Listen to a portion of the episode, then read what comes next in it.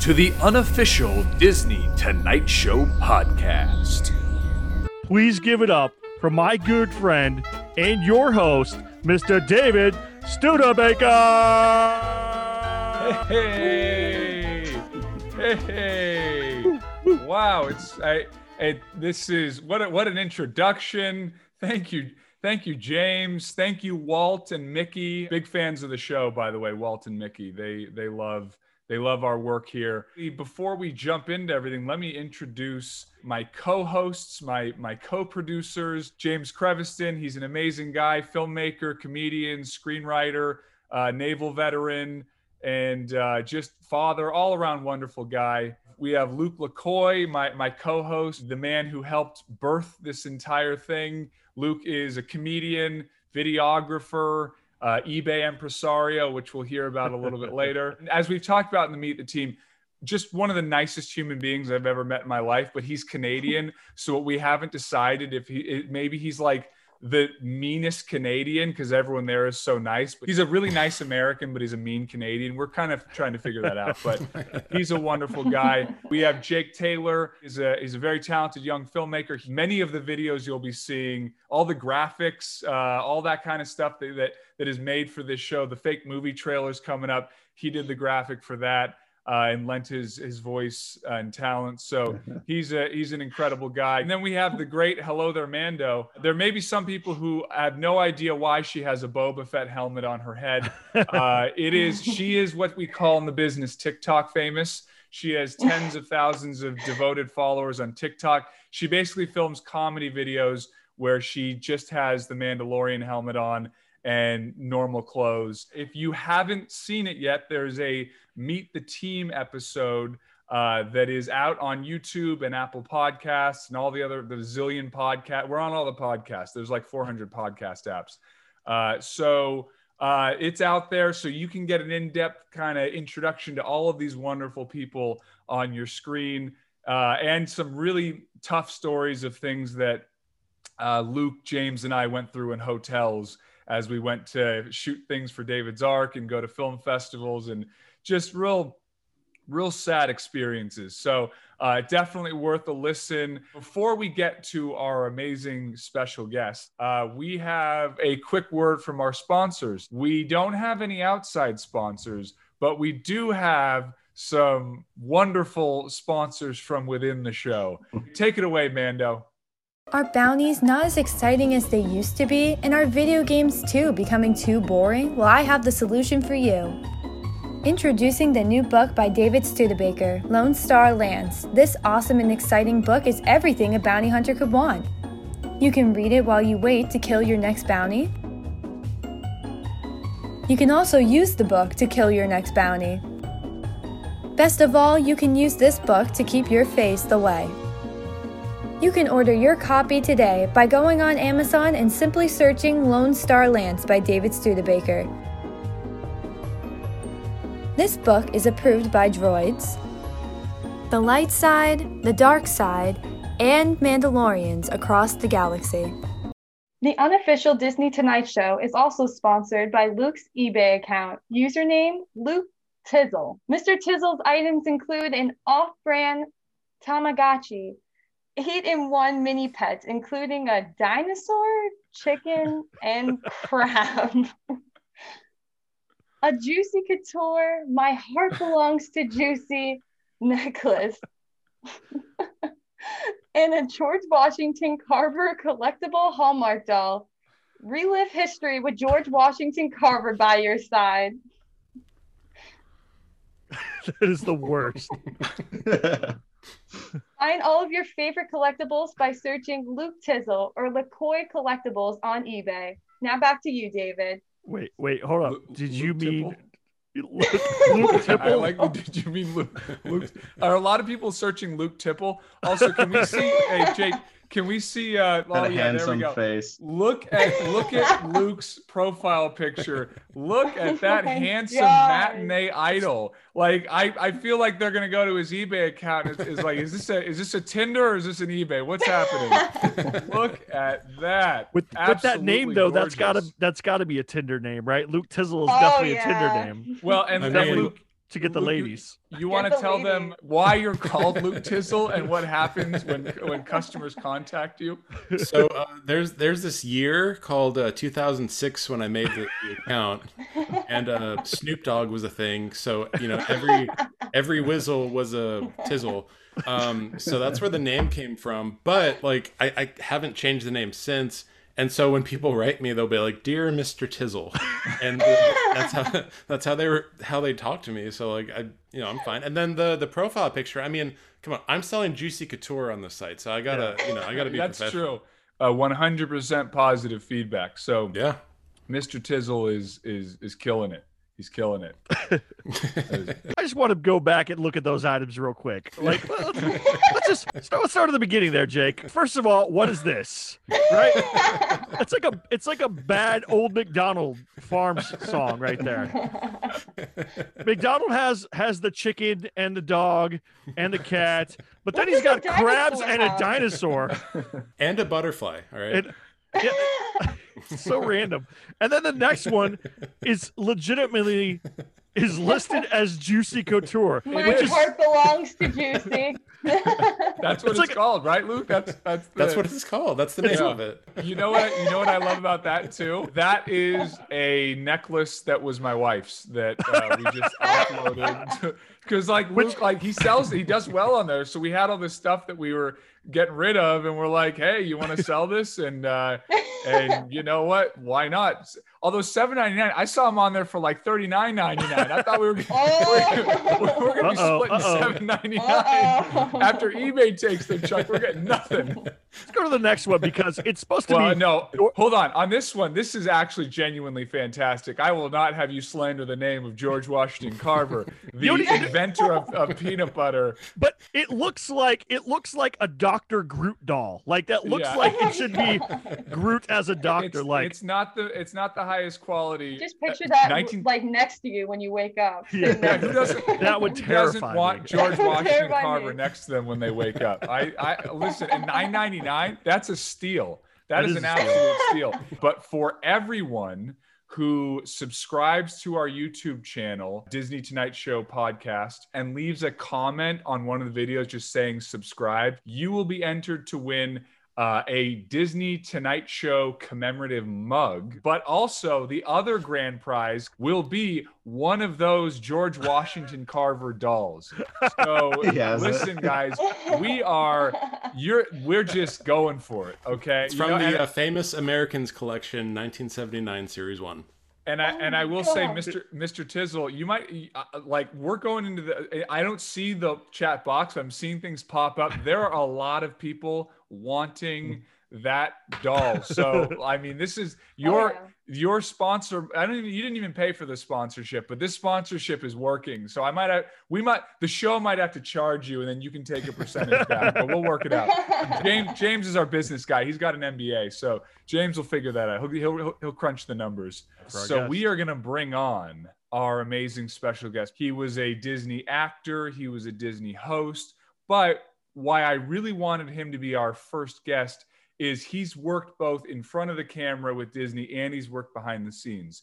So he spent a good chunk of time as a casting coordinator for Disney um, until the coronavirus happened and then a lot of layoffs happened but his heart will go on uh, but he is but he's but he's done a ton of other great things. There's a lot even if you're even if you're here and you're not super interested in disney this is an interesting man. He's worked for the academy awards. He's been a stand-up comedian. And uh, he also worked um, at the most difficult nordstrom in the country to work at. It is not me saying that. It is the executives saying that. And he worked in the hardest department in that store which was the men's underwear department uh, they sell other things, but it's a lot of underwear and then like watches, and everything gets returned and it comes out of his paycheck. So if he, if you can imagine, this is how tough that one is. I worked in kids' shoes. I spent my whole day getting kicked in the face and farted on and spit on, and that was just by the parents. Uh, but that and and that was easier than what he had to do down there. Uh, so he is a true warrior. He's amazing. Give a big unofficial Disney Tonight Show welcome to Justin Washington. Yeah, Award Salesman of he the Year. There he is. How's it going?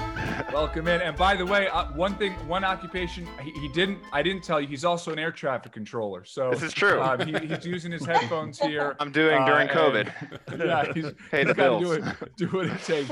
Nice blazer, by the way, Justin. I Thank I, you. uh, stole looking- it from the Nordstrom that we worked at. yeah, right. Not to Yeah. take everything from me.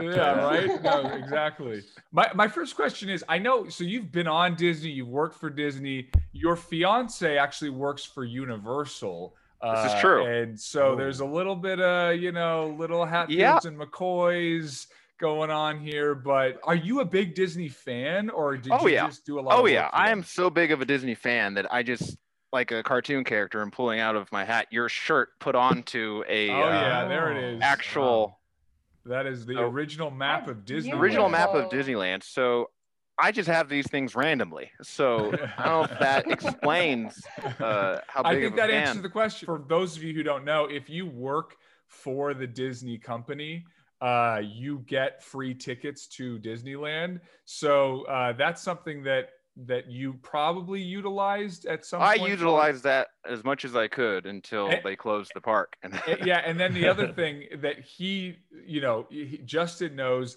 that was doubly heartbreaking is we David's Ark was we were in talks with Disney Plus. There was potential. We were it was looking good like we were going to be on Disney Plus.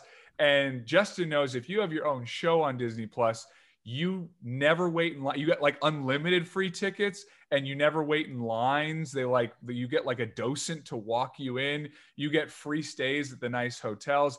I don't know if budget cuts in the future if they're going to take that away, but that was like I almost was like more sad about not getting the show made, losing that than like you know paying rent and the money that would have Yeah. come and all that. you could have provided for your family. I'm sorry, I wouldn't have been. What I really Yeah. missed here was the ability to be in the front of a Disney line. So, Yeah, exactly. We'll start in the beginning. How did you get into acting and hosting and doing the whole uh, hey, Justin Washington on Disney?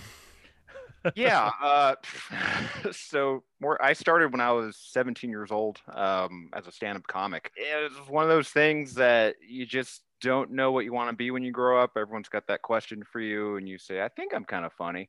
Uh, and so for me, my start was in high school. I was in an auditorium, and we had a stand-up comic uh, come to tell us some jokes, and he was just god awful. and so uh, he started getting heckled, and uh, my buddy uh, nudged me and said, "You should do something about this," which is never advice that you should take uh, you should, in a is he crowd. like a like, hey, listen, take care of this guy. All right, Yeah. take him out back. You should do something about this. and so uh, he was getting heckled. Eventually, he said something along the lines of, "If anyone think they could do better?" Uh, I stood up. I went up. I told a story about Power Rangers and how they're all racially profiled.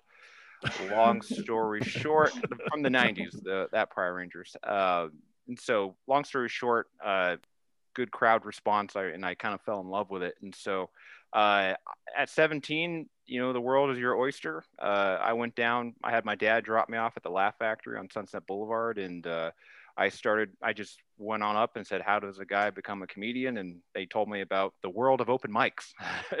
so, um, so yeah. So for Laugh Factory, you wait in line for like eight hours, and you put your name in a raffle, and uh, you just hope to get picked. And so um, I did that every Tuesday uh, that they had their open mic for about a month until. Uh, I got picked. And so, and I just started doing shows and uh, started meeting other comics and uh, started taking momentum. Uh, eventually started getting paid, got an agent. Um, my agent started putting me out for Disney.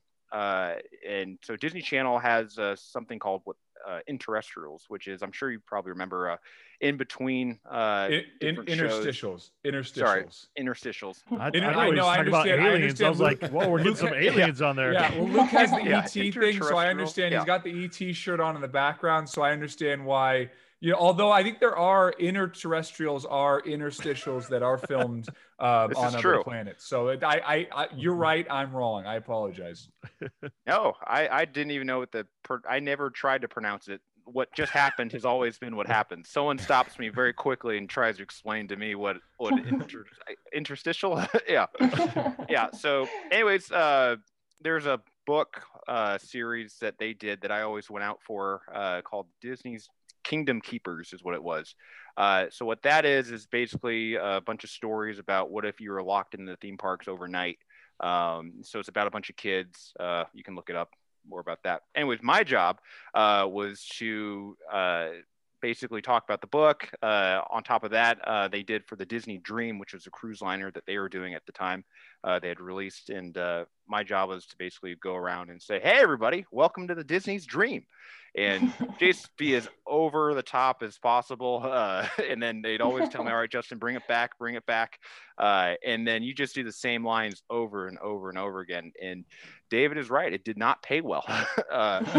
so it's it a is non- it, it, it is shocking. I the the the non-union television gigs because I've done some of them. Yeah. Like they they'll, they'll hit you up like you got the gig. You're like, wow, I'm gonna be on a cable channel. This Yeah. is exciting. And then you're like, is there a zero missing? Where what is happening here? And they never even used it, also, which was the icing on the cake for that. And so you're just watching Disney Channel every day trying to figure it out, and it's just like, They tricked you. They tricked you into being a, a viewer. That's how they did it's it. basically yeah, that's, that's how they do it for a lot of people. Actually, you just see a long line in Burbank of viewers. so, Sure, it's um, their marketing, guerrilla marketing. so that's kind of more so how I got in front of the camera. Back to the stand-up thing. When he says he started stand-up at 17, I don't know for some of the people listening or watching if you understand how daunting that is. I think people do, but it's gotten less of a novelty now. So Justin, how old are you again? You're you're around I'm age, 29. right? Yeah, I'm, 29. I'm okay, almost so you're a couple so, yeah. years younger than me. When because I started stand up when I was 18, and at the time, at least in San Francisco. Now in LA it may be different, but in San Francisco at the time, it was like a complete novelty. Like there was myself and then two other teenage comedians Yeah. in the entire comedy scene.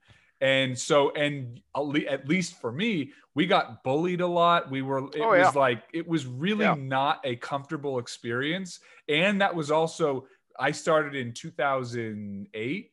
I mean, social media was there, but it wasn't quite Yeah. what it is now, where like literally everyone is a broadcaster Yep. or is on stage or does something. So Yeah. there, that takes uh, uh, uh, extra bravery. And at 17 is uh, even even though it's a year apart, 17 is a big difference than 18. that along with you know my shtick was kind of like hey here's the young guy uh, telling us about what it's like to be in high school and getting his driver's license and all those kind of stories and then up next a homeless man telling us about what it's like to be homeless. I mean, people who watch stand up on TV, there are some like dirtier specials, but in the actual clubs, Yeah. there are things where like you get subjected to things where like I'm an adult male and there's things that I'm hearing where I'm like, I, like I I need like a shower, like I Yeah. need like an emotional spiritual Yeah. shower after what I just heard. And on some of the shows, especially in LA, sometimes there'll be like 20 comedians on the show and you're just it's like you have PTSD at the end of one show because you've just been mainlining just you know filth Just- for two and a half hours but and, and that's how it is when you're when you're starting out in the beginning because in the beginning you're just trying to get anything and, and then uh, you know as you kind of start going along and david knows this uh, as long as you start uh, the further out in your career you start getting paid and you start getting asked to do shows that are not called bringers where a bringer which i'm sure you guys already know um, is where you can you trick 10 friends into thinking that you're doing your own stand comedy show and then each one comes down and waits for their, ti their their time to watch their friend, uh, one of the 30 comedians going on stage, and Yeah. they are subjected to all the filth. And then it's like, all right, mom, here's my time. yeah well that job. yeah, and it truly it is it is tough and and it really kind of hurts other shows that Yeah. that put on a good product so like when i started i had an older comic you know whisper in my ear don't do those shows just start your own so i just started my own Smart. shows but what happens is anyone who's ever been to one of those shows for the rest of their lives if someone says hey can you come to my comedy show unless it's like jerry seinfeld they're like yeah can i just Yeah. pay you not to have me come uh, here's what the ticket would have cost. Let me just give Yeah. you. the- at a certain point you stopped doing stand up Yeah. and you stopped were you were you still acting when you stopped doing stand up or did you like because you transitioned to working behind the scenes? So kind of at what point did you Sure. Kind of decide, you know what, I'd rather be working behind the scenes than in front of the camera? It's a good question. Uh, I've always wanted to say that. It's a great question. Uh, about me. So for me, uh, I did stand up for roughly seven seven years, uh, along with acting. Um, and so for me, I think I remember I was, and I, I live in the valley first off, and so a lot of the auditions take place over the hill. So you're, for me, it's driving about forty minutes for a five minute uh, audition that is about Pizza Hut, and they're saying they don't even look at you; they just kind of they're looking at the things. All right, thanks. And so.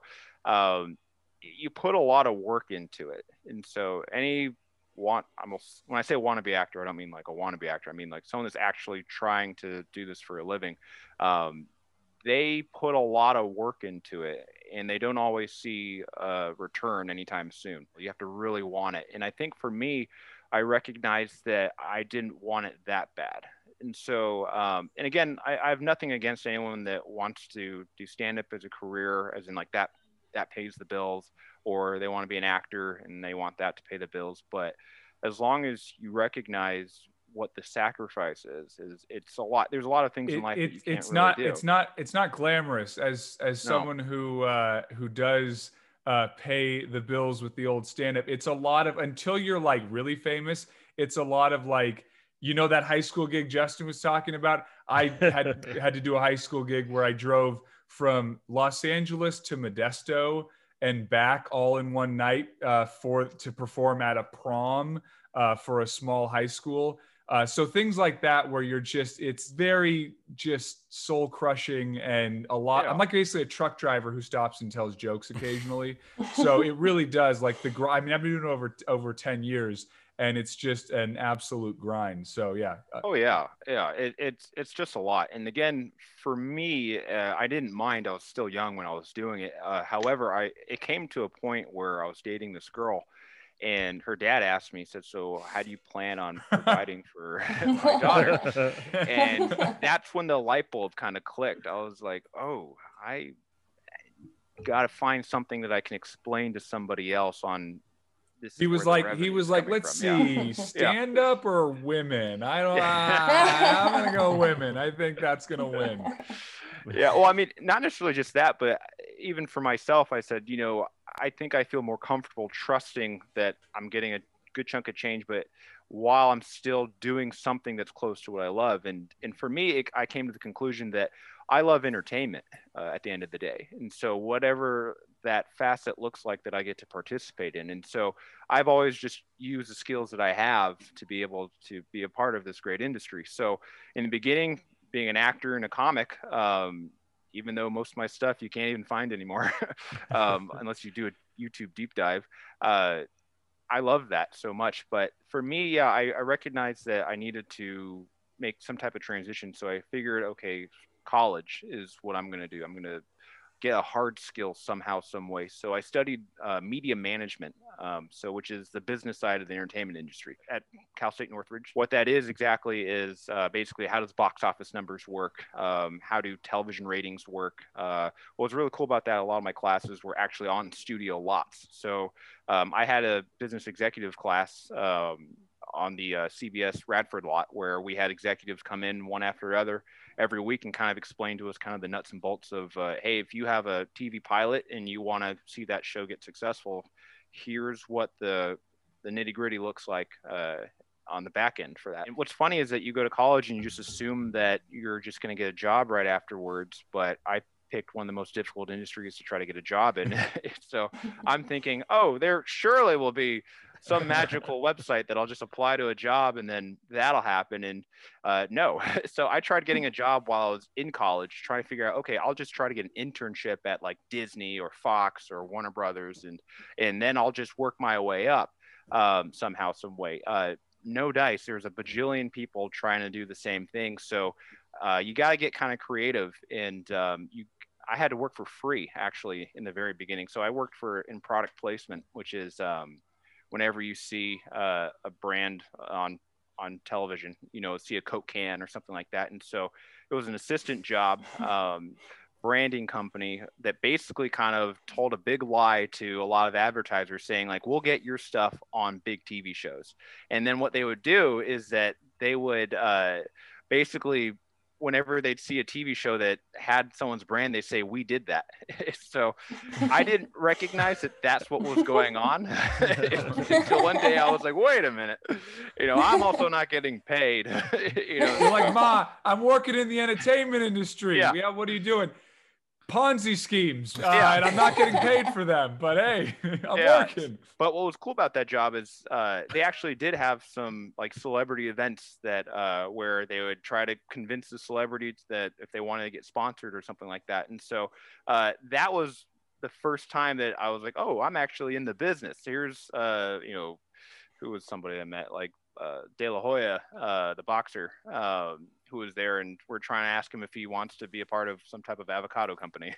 so where you're just like, this is weird, but you know, showbiz. And so, um, so that that's that was like the first gig, but I didn't really get into the business. Uh, I was a waiter uh, during that time also, and I had a um, uh, a regular who was a talent manager. And uh, I just picked his brain every time he came in, and eventually uh, he said, like, "Hey, listen, like, uh, my assistant is going to quit. I was curious if that's something you'd be interested in. And so, and that was when I really got my foot in the door into like the next level of entertainment. So the way I kind of view it is you have different tiers. You've got the very first tier, which is those mom and pop type companies and those random uh, agencies that are, um, what's the word for it? Uh, you've got the second, boot, there you go, boutique. Thank you. Uh, that's why, David, you're the, you're making the big money. Hey, you know what? but yeah, then you got the second tier, which is where you've got uh, legitimate agencies that are doing actual work, uh, and then you've got the third tier, which I like to see it as, which is the studios, uh, along with uh, the top five agencies like CAA, um, ICM, uh, UTA, uh, and all those guys. And so, um, yeah, so that's kind of where I where I got my start uh, to kind of getting in behind the camera, and so and it's kind of been a grind uh, ever since. James, did you have something earlier? I, I saw you you want to jump in.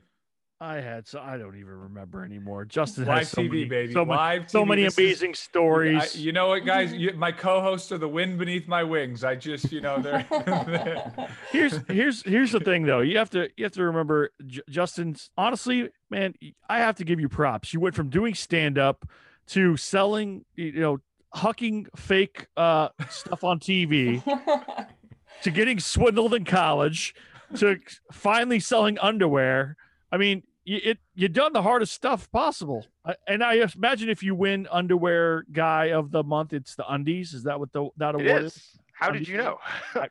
David, did you tell him? I didn't. I didn't. I didn't. so, You have to. It's a, more of a crown, is what it is. Oh. undies. They put it on the head. So, and, and, and what's and what's the deal with mixing underwear and watches? Those are two things that don't seem to go together. It's a Yeah, long two story. great. We'll, we'll we'll get to we'll get to that later. It's called men's furnishings. So basically, any like Surprisingly, no item furniture. that's not normal clothes. Yeah, no Uh, furniture. Yeah. So yeah, with no furniture. I do want you to transition and talk a little bit about your experience with the Academy Awards because sure. it was both like amazing and also like Justin. i- You want to talk about fortitude and perseverance.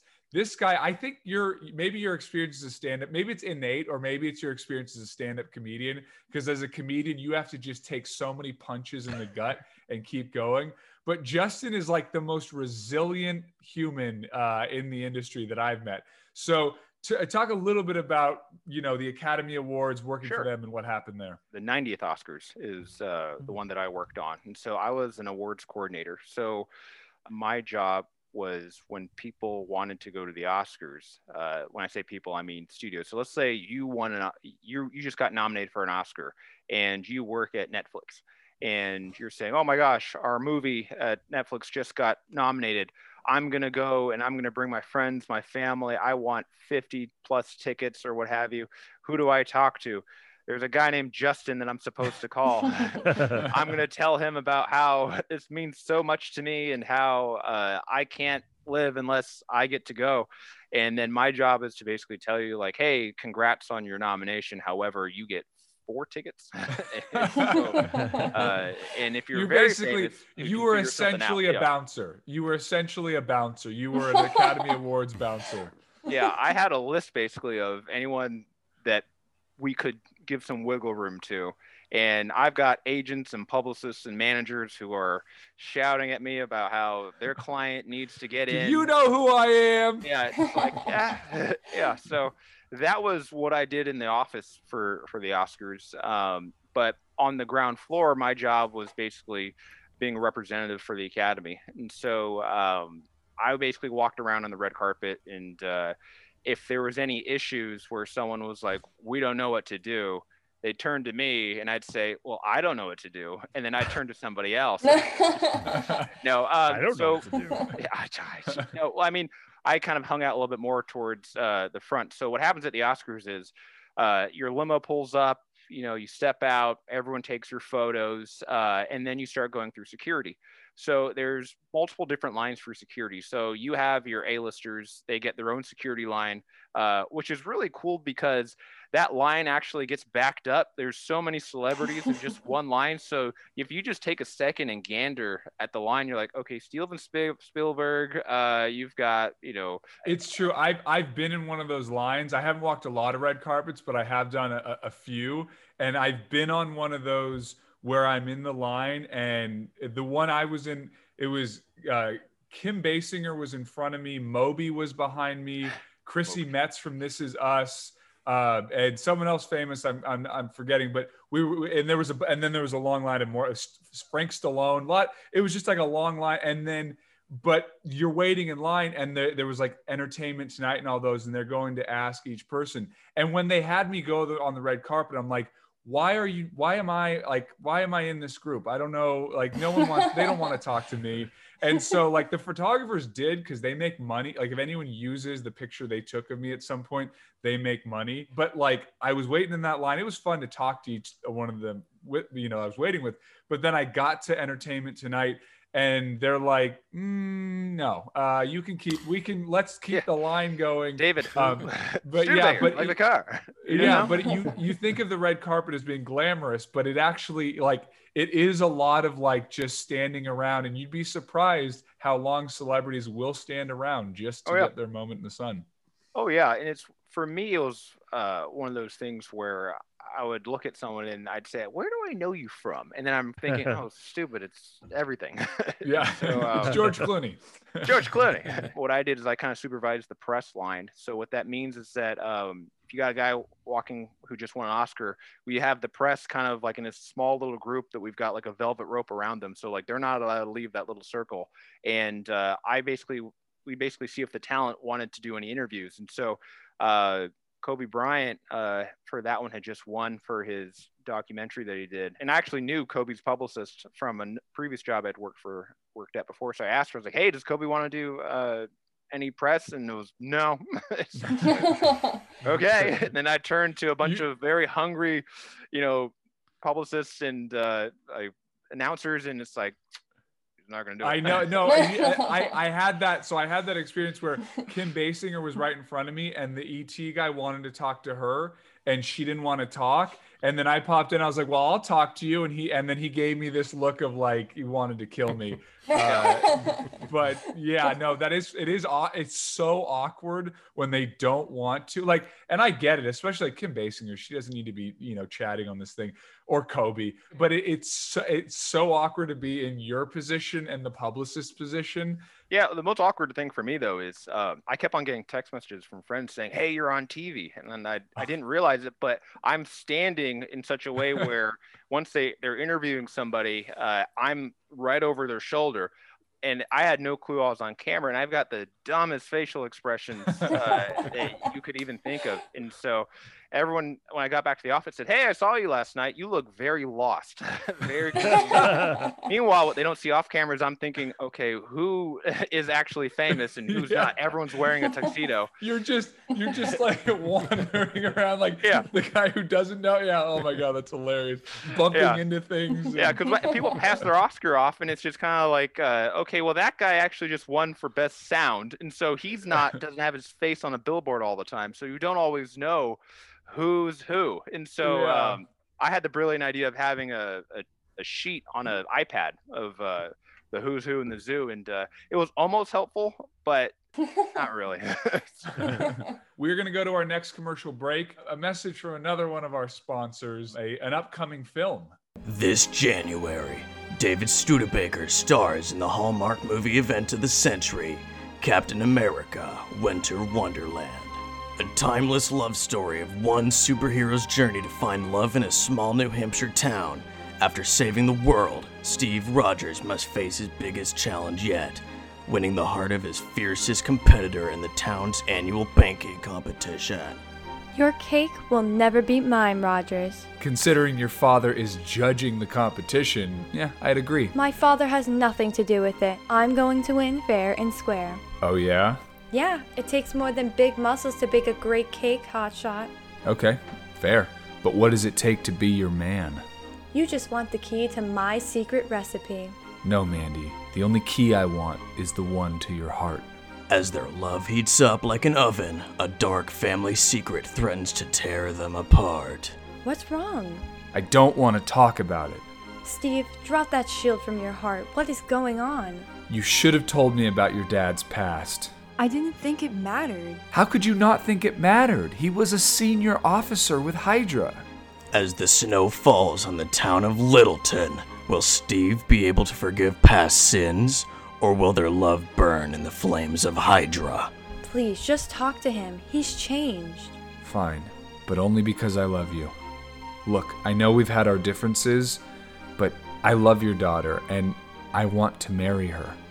You'll never marry my daughter, Rogers. And your cake tastes like sawdust. How dare you! No one disrespects my cake.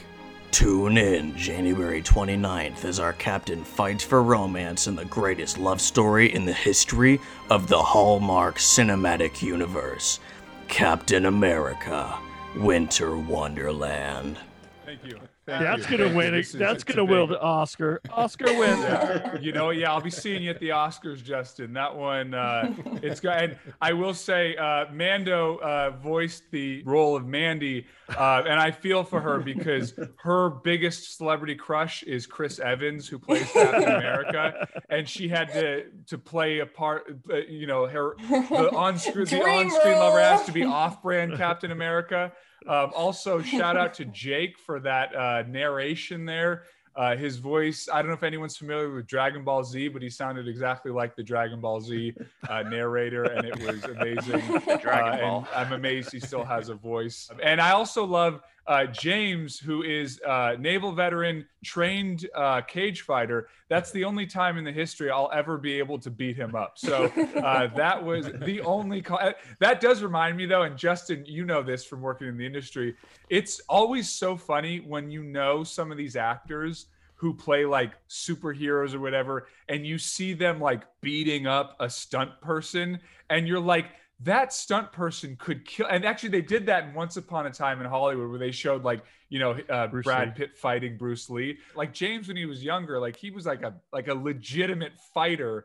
And you know, I'm me, but like if I'm starring in that movie, like I'd just be like you know tossing him around, and that's got to be so frustrating for those stunt people. Like really i gotta I, I gotta be beaten up by david studebaker that's ridiculous so uh, so many times you like you were doing a great job you had a great job and then due to things outside your control you or sometimes because you did too good of a job you got laid off. Entertainment's one of those funny industries where it's usually project based and so uh, what that looks like is you could be working on a tv show and it's like we're doing great. It's like you might think you did a great job but your show just got canceled. And so you're like okay.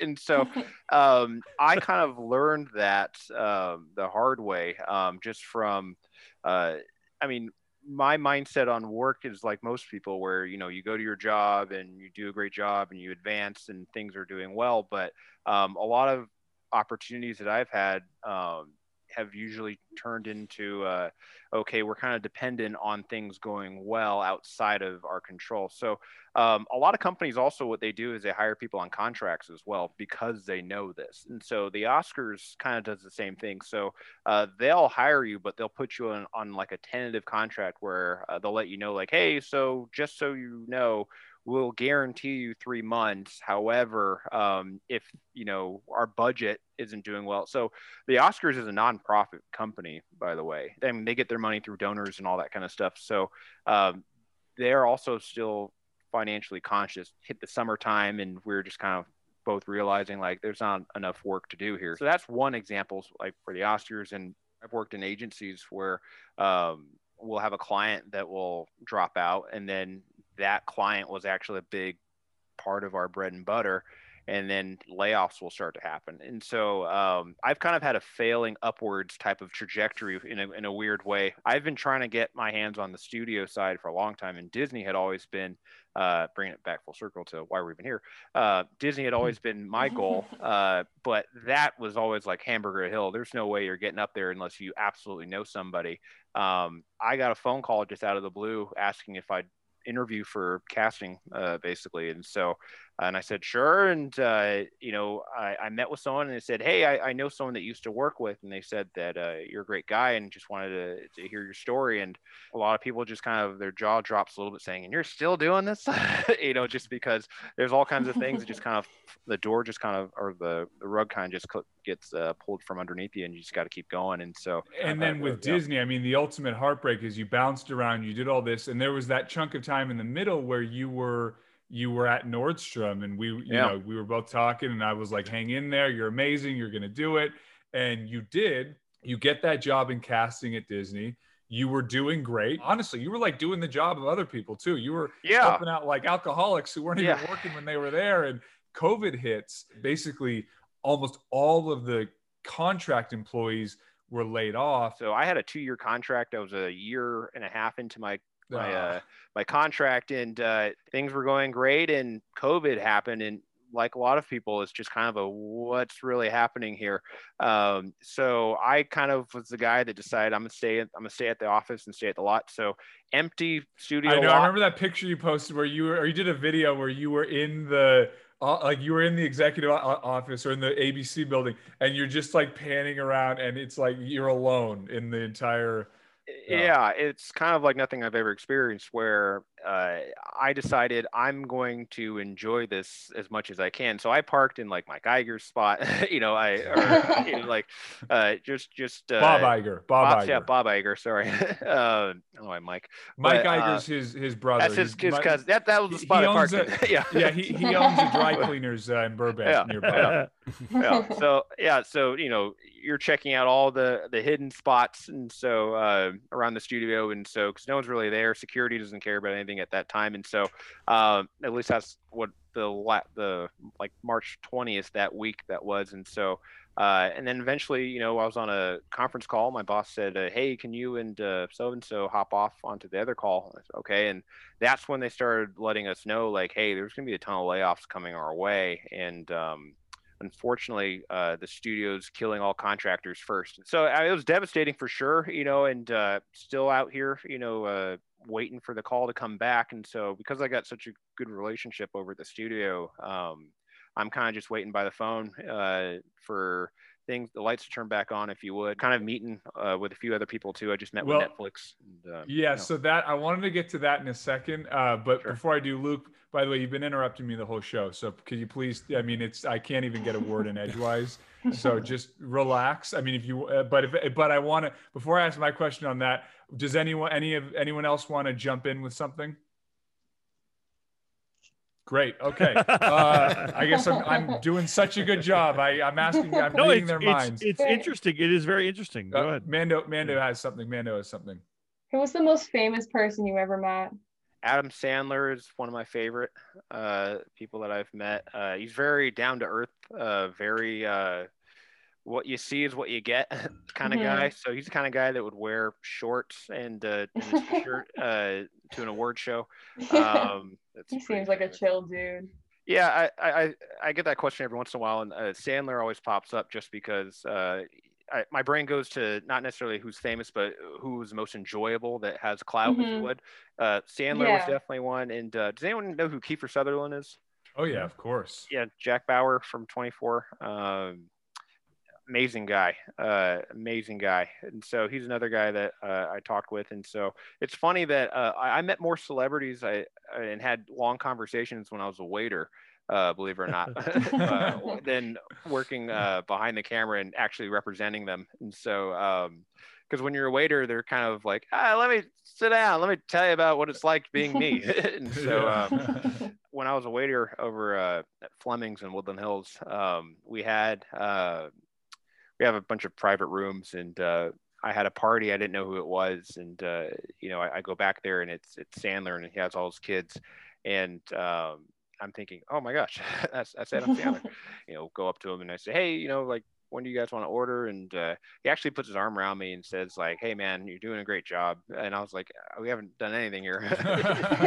uh, so it's it, so uh, just very kind. And so I, I go back uh, into the room, and he's got little kids, uh, like almost toddlers at the time, and uh, I actually knock one over. And, Oh my uh, God. and, and I realize I am screwed. I just knocked over Sandler's kid, and uh, and the kid's starting to cry, and I'm like, "This is Oh it." no! Uh, Oh Oh god! my terrible. god. And uh, you know, he walks up to me and and uh, and I'm like, do I touch this kid to help them up, or do I just you know, it's just one else's child? Just knock him over and keep on walking. Yeah, yeah. And he goes, listen, man, I do it all the time.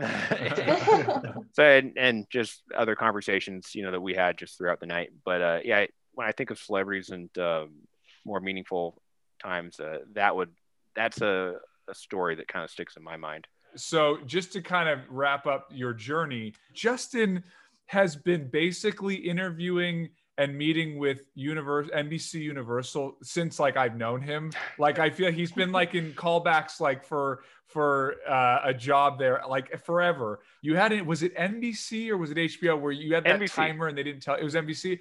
for anyone that's interviewed at a major studio uh, or anywhere really they do it multiple ways where you know a recruiter will call you and they basically prove that you're not crazy and then they pass you on over to uh, the hiring manager so what nbc did is they said well we don't want to have that 10 minute this guy's crazy or not conversation we're just going to send him a link and he's going to have to record himself answering questions um, within a, an allotted time so they basically said, okay, you've got 30 seconds to tell us, and you see the, the timer in the corner and you're filming yourself. And it's basically, okay, uh, how do you do with confrontation? Go. And you're like, how do you do with confront? Uh, good, bad, no, uh, please hire me. and, and you didn't and you didn't you didn't know going in that there'd be this timer so it's like you're it's No. already nerve-wracking being in this in this situation you're filming yourself and then you have this like bah, bah, bah, 10 like a shot clock like five four tell us how you're doing with conflict two what's your biggest flaw one yeah, you're yeah, like, yeah. Why are you good so- for upper management? Go. yeah So, oh. it just seems horrifying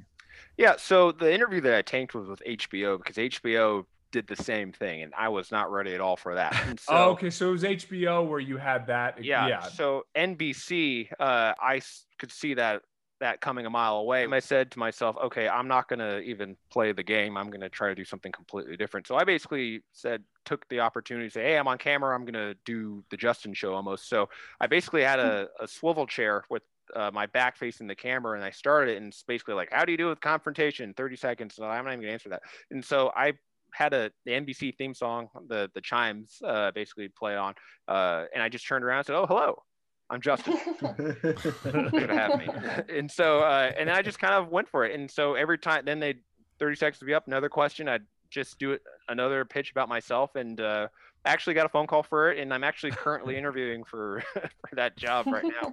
nice Congra- Yeah. Congratulations. So- Although I don't, guys, don't cheer for him yet. Okay, Yeah, I've, yeah, I, we're we've had, of the woods. Justin and I have had this conversation about NBC for years. Yeah. Uh, for uh, yeah. You're almost, they, they'll- just call him every day. Be, uh, every day they call him like, "You're almost there. You're almost there. Just give Yeah. another ten years." I had what David's interviewing. talking about is um, I had originally interviewed a while ago for for a job there, and um, they base it. It was very entry level. It was like an assistant to somebody, and they had me meet almost everybody that worked at the entire building. Uh, Oh. So okay, so now you're going to talk to the New York office, and then okay, now you're going to talk to this guy, and it was about three to five months of meetings, and uh, I couldn't wrap my head on around why why it's not like i'm handling anything that crazy and um, eventually they were like unfortunately we're not going to go with you but there's another guy that we think you do really well with so if you could hang so that's what david's talking about when he's saying that you know i've been passed around and they're kind of somebody that i've put on the back burner because it's like all right so if something happens something happens They're like, I'm "We gonna- need you to meet yeah. with our Dubai office." Yeah, yeah. Um, and then uh, during my funeral they'll it's like who are those guys those are the nbc execs that uh wanted to hear justice back in 2015 yeah, so no, it is. Then you is funny. magically come back to life for the job. Yeah, it's like, oh, thank God. It's like, oh, we didn't think he was serious. Yeah, I you know died. what? We're They, gonna- they yeah. put me, yeah, Pharaoh style. With the, Let's hit him with the Yeah. tough stuff. Let's hit him with the tough okay, stuff. here co- here comes the tough stuff. Uh, stuff. so, uh, if anyone is familiar with the show Inside the Actors Studio, rest in peace, James Lipton, uh, true American hero. He would do the Pivot questions at the end. So, like, what turns you on? What's your favorite word? Stuff like We're not gonna that. ask that. Yeah, we're not going to ask you what turns you on. We are just going to ask you some Disney Pivot questions. Sure. Uh, so, uh, and then we're gonna do those, and then you know what? This has been so much fun. We're gonna do all of your Q and A from our amazing live audience. We're gonna do that in the after party. Uh, so let me just warn you, Justin. James is gonna do his best to hold back because the thing is with James Creviston, uh, his opinions are facts. So whatever James thinks is the right answer to this is the right answer, and he'll give you some chin music if you get it wrong. But he's going to be nice. He won't. With me, he'll come at me pretty strong. With you, I think he'll be nice. But you know, the after party, he may come at you. It's a little more no holds barred in the after party. So just be warned, okay? It's all out of love, though. all right. So, uh, in your opinion, what is the funniest Disney animated film? Funniest. Uh, Monsters Inc. would have to be. That's that's funniest. Pixar. That's See, Pixar. right off the bat, James is coming at you. Sorry, I- Well, there we go. So, I got to I got I got to correct you before you go too far. I've, And- I've got another one in my pocket. Let's do it. Let's do it. Tell me, Uh, tell, tell me the other Em- one. Emperor's New Groove. All right, I'm with you. 100%. You were correct, sir. You were correct. Wow, you skinnied out. James is what he was almost going to eat you alive for going Pixar. But okay, in your opinion, what is the most underrated Disney animated film? You Not know, I- I- necessarily the best, but underrated. I find myself talking about this movie every every year for some reason, at least once. Uh, Treasure Planet would have to be one of the most underrated Disney films uh, that you have to stop and remember that actually was Disney. Uh, I yeah, you know what's funny about Treasure Planet, it, and if you haven't seen it, you you should watch it. It's it's it really it's before its time. Like Yeah. the whole, it's like a steampunk. Like Disney did steampunk. Yeah. It's like it, it is shocking, and and steampunk like maybe ten years later was like really in vogue for a little bit, but it I feel like it was too creative and too ahead of its time. like it was not at all like kind of the popular fare that Disney does. It was like kind of dark and weird steampunk pirates floating in the in space. Like it was I feel like you know maybe some of the executives had like a maybe a retreat where they had you know a little bit of some greenery and they got a little uh, they were a little bit uh, uh, in the clouds and they're like dude you know it would be hilarious if we just like have this crazy pirate ship that like floats and it's like the future but it's made out of like old stuff and then it's like everyone's like an alien but they're also humans that movie though I, for is extra special for me and the reason how i'm able to remember it's disney is i actually saw that when it came out at the downtown disney uh, amc Wow. yeah, that that's something that you know. Our show we have uh, we have uh, almost 20 years spanning our production team and age, um, and there are things where we'll be talking. I think during our tech rehearsal, what was there was oh, there was like a an old like McDonald's commercial from the mid 90s Yeah. that I was referencing, and Jake and Mandy were like, yeah, we weren't alive. It was like 10 years before we were alive uh, when that uh, was going. So it is funny when that you st- we're starting to have those experiences. What Disney character best represents your personality? I think I'm gonna go back to Kuzco's from Emperor's New Groove as the llama. Interesting. You're a Yeah, Kuzco. that- I yeah, can see I'm- that actually. Yeah. I can see that. I feel like your your journey in entertainment is like they continually turn you into a donkey. They uh, what it is. Yeah. what it is. I was I was gonna guess Timon from uh, the Lion Oh. King. You, you give the is that a Timon vibe. compliment or an insult? No, no, I, take love it as a I love. Timon. I love Timon. Are you kidding me? Timon's the man. You're I'll good. take that. Uh, oh, that I would have should have said that. He's also Yeah. uh, That is that is good. Okay, praise. what is your That is- favorite Disney parks ride or attraction? honestly. I think I'm gonna say the bench in front of uh, the castle. uh, my favorite, next to Is Walt and Mickey. Oh, it's not in the. That is the oh, most comfortable bench. that has to be That the most hilarious. Like, who I've never heard someone say a bench like at all the Disney parks with the most incredible rides and attractions. Just the bench. I just want to sit, and that is amazing. That that Yeah. ride is called riding the pine. That is riding the pine. Riding the pine. what That's that the. Yeah. What is your least favorite Disney parks ride? I think soaring out Ca- over California is my. No, okay, I am. Oh Yes! no, I someone is do with not like me. that ride. Yeah. What? No, hold Yes. Okay. Oh. Oh, okay. I'm gonna stand. I'm not gonna be a hypocrite because I'm not gonna do what uh, what I said James does. But you have floored me. I was so close to pulling a James, and that's also hilarious that James would agree with you on that. I hate that because ride. to me that is the most wonderful, enjoyable ride. I was that's arguably my There's favorite There's nothing ride. Disney about that ride. yeah, It's kind of my opinion. It's It's just uh, Isn't that like the is that like the Soarin' equivalent of California? It, well, it's gone it's- now. it's the same thing, but yeah. Soaring over Oh, is it California not is there? gone now. That was the original. Now it's soaring around the world. Uh, Okay. and I feel so vindicated with everyone in my family because I hate that ride, and I feel like You that's know, like hold on. ult- Actually, you know what? ultimate best ride. Okay, here we go. To to end the live show, uh, I am going to put it on the poll. Uh, we are going to put it on the poll. Do you like soaring around the world? So, so Justin, what is your favorite Disney song? And it could be animated, it could be live action, it could be Yeah. Um, you know, as much as I don't want to like it, there was a song that was in the most recent um, Frozen, Frozen 2, where she's Mhm. talking about the unknown. Do you know what I'm talking about? yeah, into the unknown. Yeah, it's unfortunately very catchy. And I Mhm. find myself singing it every once in a while. And I haven't seen that movie since it came out, but I find myself with that in my head. So, Oh, I take uh, it back. Actually, no, no, no, no, no, no. Here's my favorite song. Um, there is a carousel, a carousel of progress. Uh, there's a song that they all sing, saying "It's a great, beautiful, A great big beautiful tomorrow, My shining favorite, at the yeah. end of every day. Yeah, that is my favorite. Yeah. Nice. Like, that's a great I, uh, choice. Uh, what gives you purpose? Oh that's not a Disney question.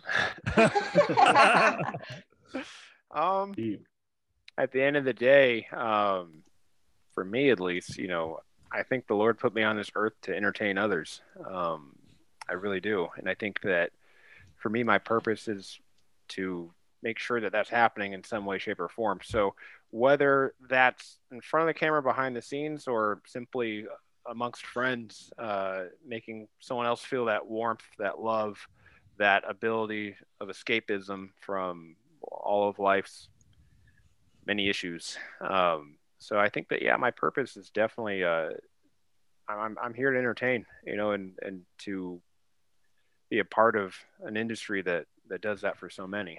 And so um, and I think everyone in this chat can agree that that's why what part of their purpose is as well. And so whether it's from you know doing a project that no one's probably going to see to uh, doing a big show that everyone's going to see. I mean, the, the purpose is still the same, you know, and so we're here to provide joy. And so um, I don't know if that's helpful. That's kinda- beautiful. That's you know what. I love it. Honestly, that was fantastic. Uh, and uh, no, I love it. Great, beautiful, beautiful. So we are. This is the end of uh, the main show. We are going. Everyone, stay in the Zoom. We're going to do the after party. We're going to answer those audience Q and A Q and A. quite Easy for me to say. Audience Q and A questions. Uh, and we're gonna pray that Luke just stops interrupting me because again, Luke, it's rude. It's rude. I don't know. God, I'm Luke. trying- Are we doing the drawing for the for this part? Yes. Or is it, yeah, okay. we're gonna do the drawing. We're gonna do the we're gonna do the raffle. We're gonna do the poll the poll, and we are gonna do the audience Q and A in the after party. So our live audience, stick around Okay. for the after party. If you are listening right now or watching on YouTube in the future, thank you so much for watching. Stick around for for the thrilling after party next Wednesday. Uh, but until then, my name is David Studebaker. We are the unofficial Disney Tonight Show. See you soon.